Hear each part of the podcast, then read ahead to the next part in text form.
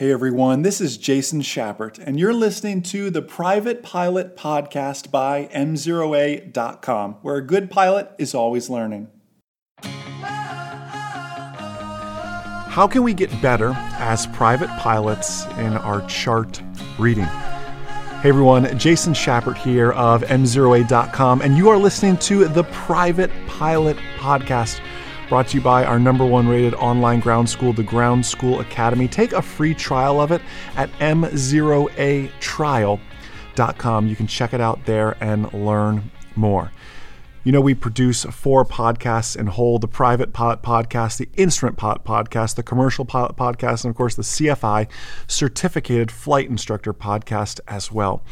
We're always trying to go above and beyond to deliver more content. And today, I want to talk to you about chart reading. Now, you might be saying, Jason, how on earth are you going to teach me about chart reading when I'm just listening to you on a podcast? Some of you, I realize, do watch this on uh, on YouTube and Facebook as well, or listen kind of in the background. I don't have any visuals for you. I'm going to do my best to teach about charts and the importance of charts, all just with the spoken word, if we can do that. So, when I'm talking about charts, I guess I use charts as a very general phrase. For example, we could be today we need to cover VFR sectional charts, terminal area charts as well. And that's kind of like our zoomed in version that we'll call it of a VFR sectional chart. And I, by the way, I realize ForeFlight gives all this data to you here as well.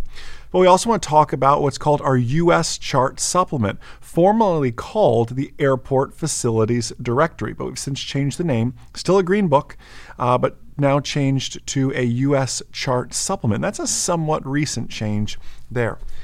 Now, to help all of this make better sense, I, I have some homework for you we're going to kick off with. Please make sure you have downloaded the FAA's chart User's Guide. You can literally just do a Google search for FAA Chart User's Guide, and that will be like a game changer for you. If there's ever something you don't recognize on a sectional chart or terminal area chart, you can go to the Chart User's Guide and you can actually find it in there. So, as some homework, what I want you to be doing is utilizing yeah, if you have paper charts, great, but utilizing digital charts or paper charts and going through your local area and trying to find the symbols that don't just that just don't make sense to you. In fact, let's spend some time now. Let's talk about the difference between paper versus digital charts and what I prefer. Um, believe it or not, um, we still have some paper sectional charts kind of laying around. Unfortunately, most of the expired ones end up as really cool wrapping paper. Now, there's your next uh, entrepreneurial business idea sectional chart wrapping paper, because there is. Uh, don't use them all as wrapping paper. There's coming a day where we are going to completely leave paper when it comes to the sectional charts. It, it's not yet.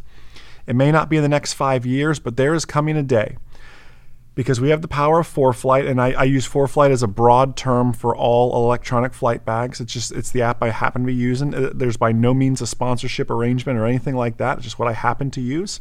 I pay full price. There's not even a discount code for for us. Everyone here at M0A pays full price for their ForeFlight subscriptions. We don't mind. But there's other great apps out there too, like FlyQ, like Garmin Pilot, like WingX, that all work and pull that same data. I love it because it updates for me. It downloads the updates for me. It has it. I love that I can pinch in and zoom to really see that. I love the overlays where I'm on a sectional, I zoom in enough and it turns into the TAC chart for me automatically, giving me that higher level of detail. I love using web based services too, like a skyvector.com. David Graves is the is the owner of SkyVector.com. Has become a good friend of mine um, over the years. We use them uh, exclusively in our drone uh, course, Remote Pilot 101. We'll reference SkyVector and show the charts over SkyVector because it's a great free solution. I realize not everybody has the means to go out and purchase ForeFlight at the tune of 100, 200. I want to say mine's almost 300 bucks if I remember appropriately uh, for the the highest version. So I realized using a tool early on, maybe you're listening to this saying, Jason, I'm just an aspiring pilot. You should be utilizing a tool like skyvector.com to start hunting around the chart and spotting the restricted areas, the military operations areas, the warning areas, all that special use airspace, looking at the airport and figuring out frequencies and field elevations and the longest runway length. These are all things you can find out just by a simple, quick glance at the chart. So you need to be able to look at the chart and figure those sort of things out. Now, let's say we're, we're, you're now into your training a little bit. Maybe you're getting ready for the knowledge test. Anybody out there still need to get the monkey off their back and get the knowledge test done? I'll give you probably the best tip, even even better than the chart users guide for helping with the knowledge test. So, you've been prepping. You've seen a lot of those figures. A lot of those figures are very, very blurry, by the way. This is not the tip, but please make sure you bring a magnifying glass with you for the actual knowledge test. You will be given uh, a paper copy of uh, the, the knowledge test supplement, as it's called. You'll be given a paper copy of that, as well as you'll have the digital displays like you've been practicing with in our ground school. And so many people, they write into our course and go, hey, I can't see this graphic on my screen. And, and, and I get it. I wish we could make the graphics prettier, but those are the official and actual FAA images. On the printed book, it's a little bit better, uh, but you still want to bring a magnifying glass with you just so you can you can see those charts. And again, this again, I'm, I'm working my way to the to the the big the tip that I want to give you here, but I'm, I'm coming with other good ideas. Bring the magnifying glass.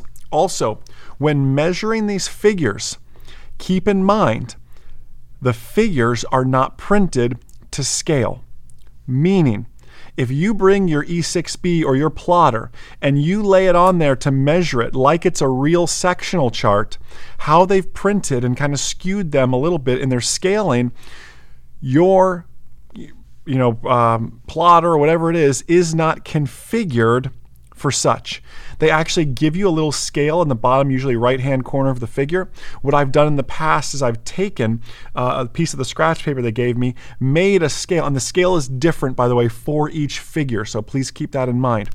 I made the uh, the scale there, and then used that little scrap piece of paper to work like a like a plotter would to actually end up measuring any distances that I needed measured during that time. So you can do that. But anyways. Here's what I really wanted to tell you if you're getting ready for the written test, properly called the knowledge test. It's legend number one. Legend number one is so often forgotten in there. In fact, I don't know of any questions in the private pilot database that actually quote to pull Legend 1. They normally just say figure 23, figure 24, what I think it's figure 22, the one the you've seen the Dallas Fort Worth one. My goodness, it is a, that is some complex airspace, especially to give you on a private pilot check ride to to look through that sectional chart, that excerpt of it there. Reference legend 1 in fact go back and you can actually download just same place you got uh, from the faa's website same place you got the chart users guide. It's all free go type in private pilot knowledge test supplement and it's the same for private remote pilot etc and you can find that in there. Most people scroll ahead to the figures. Scroll to legend 1 legend 1 is a key. Legend 1 is literally kind of like a light version of the chart users guide you're going to be downloading or perhaps have downloaded in the past it's the, hey, when you see a blue dashed line around an airport, that's our class Delta airspace. A solid blue line is our class Bravo airspace. These blue hash marks, that's restricted airspace. Literally, it is it, it helps make the sectional part of the knowledge test more of an open book test and that will be included in your knowledge test supplement. Little known fact. So, how many of you here maybe listen to this?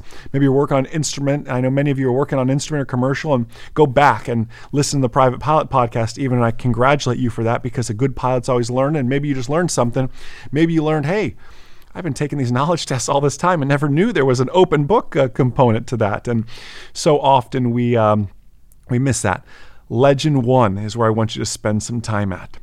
So you have a little bit of homework that I want you to work on.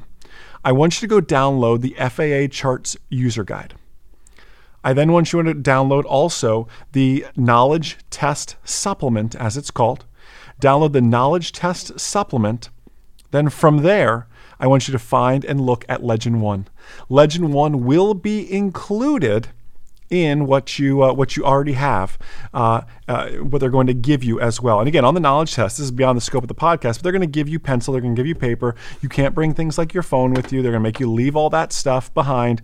Uh, mine actually has a little locker where you locked it in, is where we had to do all our stuff, kind of like a, a bag that we locked in. It stayed with us, but it was locked, so we couldn't access it because they are so serious about uh, the possibility of cheating there. It is a proctored test, like um, if you've taken the SATs, the ASVAB, um, ACTs, tests like that. Literally, someone watches you take the test. They issue you the pencils, they issue the paper, they issue you the test, albeit this time on a computer. Sectional charts can be challenging.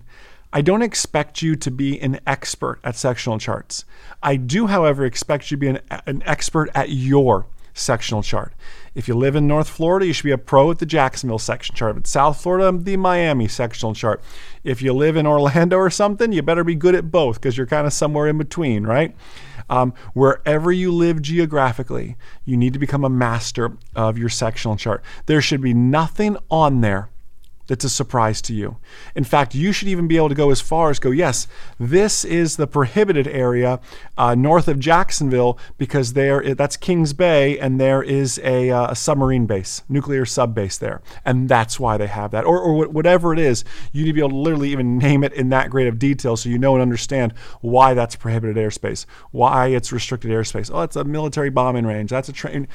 That's how familiar and intimate I want you to get with your local airspace so you know it and understand it.